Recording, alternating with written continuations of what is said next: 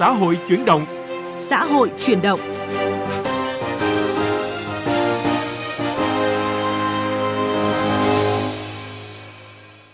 Thưa quý vị, thưa các bạn, hơn 1.000 năm lịch sử với bao biến cố thăng trầm, Hà Nội vẫn luôn sầm uất, thu hút nhân tài khắp nơi cùng chung sức chung lòng xây dựng thành phố kiến tạo đất nước. Và qua sàng lọc tự nhiên, chất Hà Nội, những tinh hoa văn hóa được tích lũy từ nghìn năm ấy vẫn luôn lắng động lại những gì tinh túy nhất, tiêu biểu nhất và làm nên hồn cốt của thủ đô. Tuy nhiên, trong bối cảnh đô thị hóa diễn ra nhanh chóng, thế giới ngày càng phẳng hơn, thì có rất nhiều thách thức đối với việc giữ gìn và phát triển, phát huy các giá trị văn hóa của Hà Nội. Xuất phát từ vấn đề này, phóng viên Bích Ngọc thực hiện loạt ba bài với chủ đề Người Hà Nội văn minh thanh lịch, chất Hà Nội hun đúc tinh hoa. Bài 1 có chủ đề Chất Hà Nội giữa bộn bề thách thức. Mời quý vị và các bạn cùng nghe. Là đòi theo mẹ. Thế bố nó vẫn chưa về hả bà? 11 giờ ạ. Tối nào cũng thế ạ? Vâng, ngày nào cũng vậy. Không có ngày nào là ngày nghỉ. À, à, à, à. Vừa nói bà cụ vừa tất tả đứng dậy, dỗ cháu gái nhỏ 9 tháng tuổi vào lòng. Đã 21 giờ đêm, bố mẹ bé đều đi làm chưa về. Gần 22 giờ, mẹ bé, chị Nguyễn Thị Huyền làm kế toán ở quận Cầu Giấy, thành phố Hà Nội mới về đến nhà. Nhưng mà mình không hoàn thành công việc thì cái KPI cuối tháng thấp thôi, nên là ngày nào cũng phải ờ, về muộn để cố hoàn thành công việc hàng ngày. Con em thì càng lớn càng bám mẹ theo mẹ, thành ra là đi làm thì nhớ. Nhớ con, mong được chăm sóc con, bên cạnh con nhiều hơn. Nhưng vì áp lực công việc, vì không muốn nằm trong danh sách cắt giảm nhân sự, bị mất việc làm, rất nhiều gia đình trẻ chấp nhận gửi con về quê, nhờ ông bà chăm giúp hoặc đóng cửa nhốt con trong nhà. Và những đứa trẻ chỉ có thể con là toàn chơi thôi, chơi điện tử này. Bố con thường thường đi làm, mẹ con ở nhà. Con chỉ ở nhà con xem phim với cả chơi máy iPhone nữa. Có ít khi con ra ngoài, khi là máy mẹ hết pin. Thiếu sự kiểm soát từ cha mẹ, tự do sử dụng mạng Internet khiến nhiều người trẻ chạy theo những xu thế ngoại lai và dần có những hành vi không tưởng, lệch lạc giá trị đạo đức sống. Phó giáo sư tiến sĩ Trần Thành Nam, trưởng khoa các khoa học giáo dục, Đại học Giáo dục Đại học Quốc gia Hà Nội, Phó Chủ tịch Hội Khoa học Tâm lý Giáo dục Việt Nam phân tích. Và bây giờ thì chúng ta thấy là một phần ba thời gian lúc thức của các em ấy là các em đã dành trên cho trên mạng rồi, tức là 6 giờ 30 phút tính trung bình uh, một ngày các em sẽ dành cái thời gian đấy để lên trên mạng.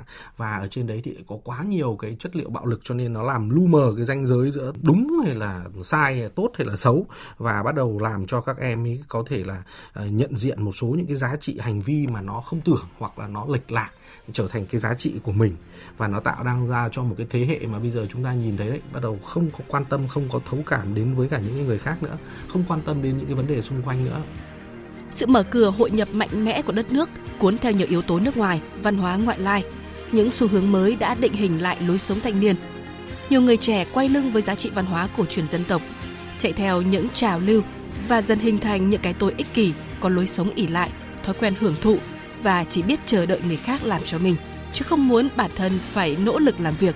Những cuộc chơi xuyên đêm suốt sáng trong thế giới game online, những thử thách ngớ ngẩn đến phi lý trên các trang mạng xã hội, TikTok, YouTube thu hút hàng triệu người trẻ. Những trào lưu sử dụng chất kích thích như là thuốc lá điện tử, thuốc lá nung nóng, thuốc lá thế hệ mới vân vân. Không chỉ suy giảm nghiêm trọng sức khỏe tinh thần mà còn là nguyên nhân trực tiếp dẫn đến hơn 1.000 vụ giết người mỗi năm. Chuyên gia tội phạm học, tiến sĩ Đào Trung Hiếu phân tích sự thiếu hụt từ gốc rễ văn hóa, sự đi xuống trầm trọng của các giá trị đạo đức đã làm xu thế sử dụng bạo lực lên ngôi. Nguyên nhân gốc của nó chính là sự xuống cấp về đạo đức xã hội. Xã hội ta đang trải qua một cái thời kỳ rất nhiều những cái giá trị gốc, giá trị truyền thống của dân tộc, chẳng như tinh thần hòa hiếu, tương thân, tương ái, tinh thần đoàn kết trong nội bộ nhân dân ấy. Nó đang đứng trước rất nhiều thách thức nghiêm trọng trong cái đời sống hiện đại hiện nay với cái sự vận hành theo cơ chế thị trường mà nền kinh tế thị trường đặc thù của nó là cái sự lên ngôi của đồng tiền đồng tiền trở thành thước đo cho mọi cái hiện tượng trong xã hội. Ở trên ở nước cao nhất của thang giá trị. Thế do đó là cái tâm lý thực dụng, tâm lý chạy theo đồng tiền, tuyệt đối hóa giá trị vật chất trở thành một cái xu thế ứng xử của một bộ phận người dân. Và khi mỗi người chỉ quan tâm đến chính mình, thì sẽ gây ra nhiều vấn đề phát sinh trong đời sống và an sinh xã hội. Tôi là Phạm Loan Anh và hiện nay tôi đang sống ở một bên Mỹ Đình. Xung quanh đều là khu dân cư thì có những cái bãi rác tập kết chung nhỏ nhỏ để xe rác đến ấy. Rác nó bị trồng đống nhiều quá, bốc mùi rất là ghê. Người ta đổ thẳng ra như thế, không có bao gì hết đủ ào một cái như thế thôi chưa kể là chuột rồi là rán các thứ nó cắn rách bao, nó lôi rác ra rồi chất chất dịch các thứ, nó chảy ra rất là ghê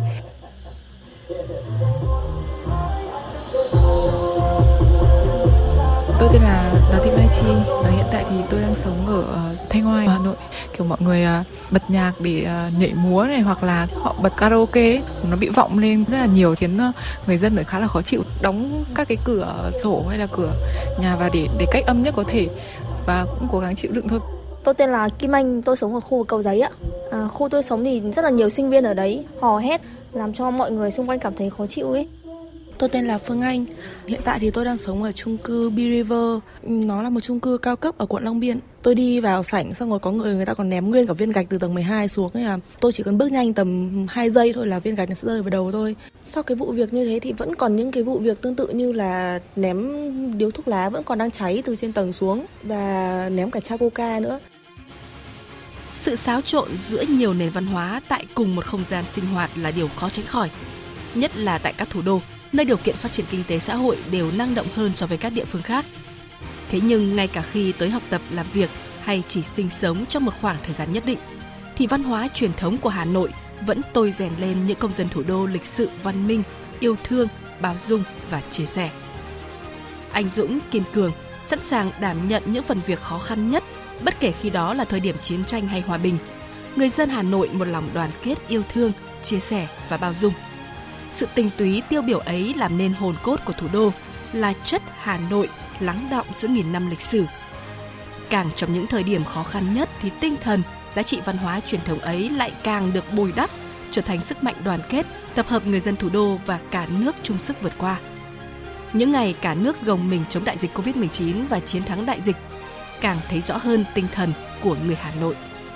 Còn khi đất nước cần sức mạnh đoàn kết, quân dân chung lòng một ý chí dựng xây – thì sức mạnh ấy lại trỗi dậy và lớn mạnh hơn bao giờ hết. Trong tình hình y bác sĩ tại nhiều bệnh viện ở Hà Nội dương tính với COVID-19, thành phố gặp nhiều khó khăn về nhân lực, nhưng sẵn sàng sẻ chia hàng chục nghìn lượt cán bộ y tế, bộ đội, tình nguyện viên lên đường, xuôi Nam ngược Bắc. Lúc là Hải Dương, Bắc Ninh, Bắc Giang, rồi trở vào thành phố Hồ Chí Minh, Bình Dương, Đồng Nai.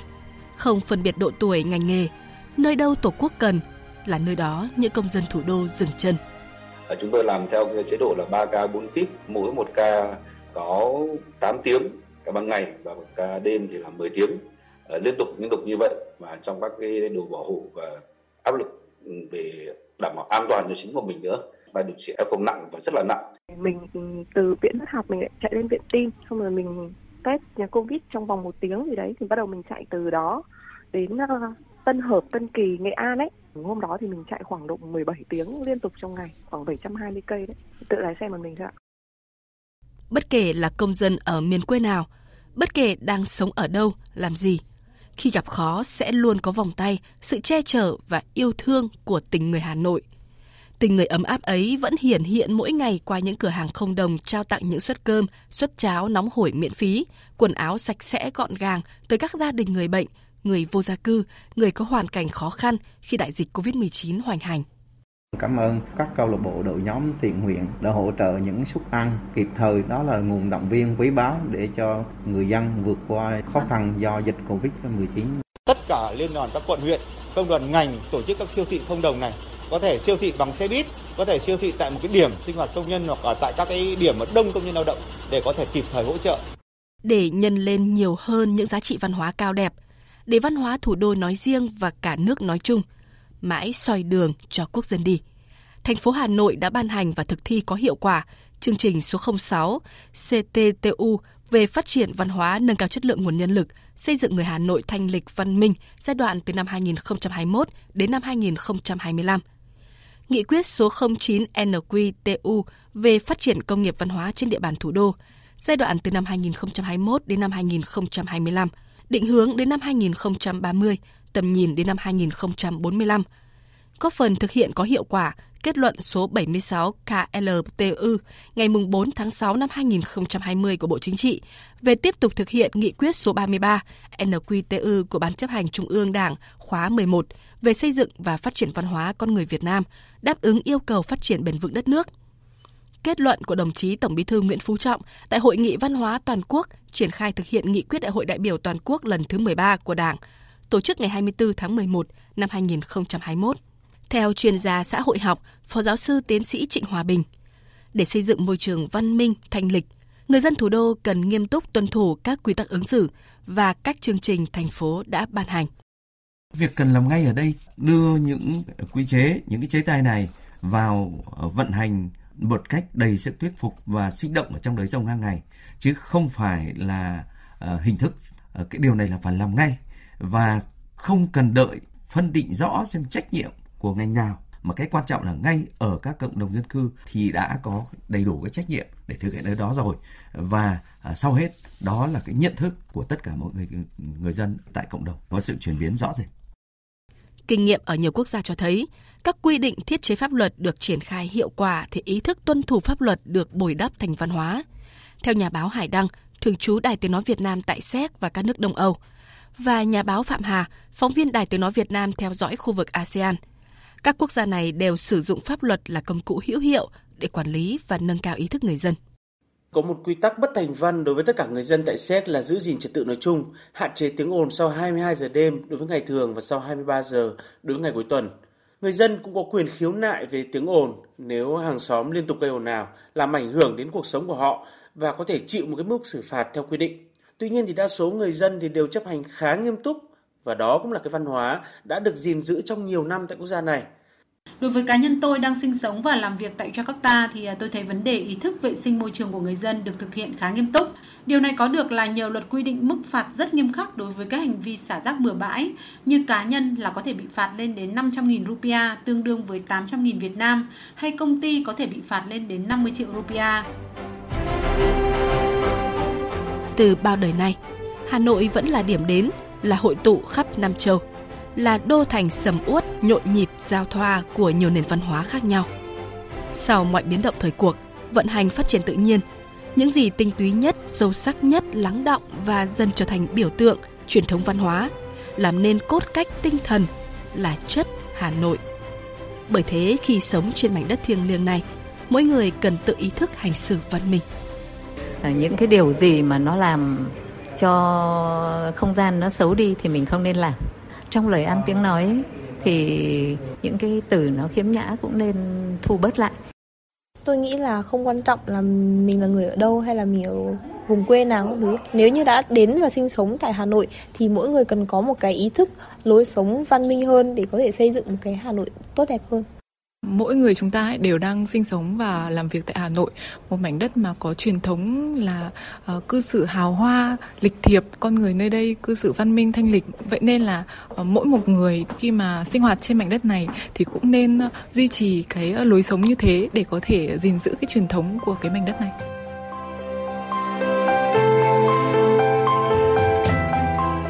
Thưa quý vị, thưa các bạn, những câu chuyện thực tế vừa rồi cho thấy việc giữ gìn, bồi đắp phát huy văn hóa của Hà Nội đang đứng trước nhiều thách thức. Song trong đó vẫn thấy những chất văn hóa của thủ đô ngàn năm văn hiến. Tuy vậy, để văn hóa Hà Nội tiếp tục là điểm tựa soi đường cho người dân thủ đô, là ngọn đuốc soi đường cho Hà Nội phát triển, thì vẫn cần hình thành và phát huy những yếu tố mang tính nền tảng. Đó chính là việc tiếp tục xây dựng, phát triển môi trường văn hóa cũng như việc phát huy vai trò của các chủ thể văn hóa. Đây chính là nội dung của bài 2 và bài 3 của loạt bài. Mời quý vị và các bạn đón nghe.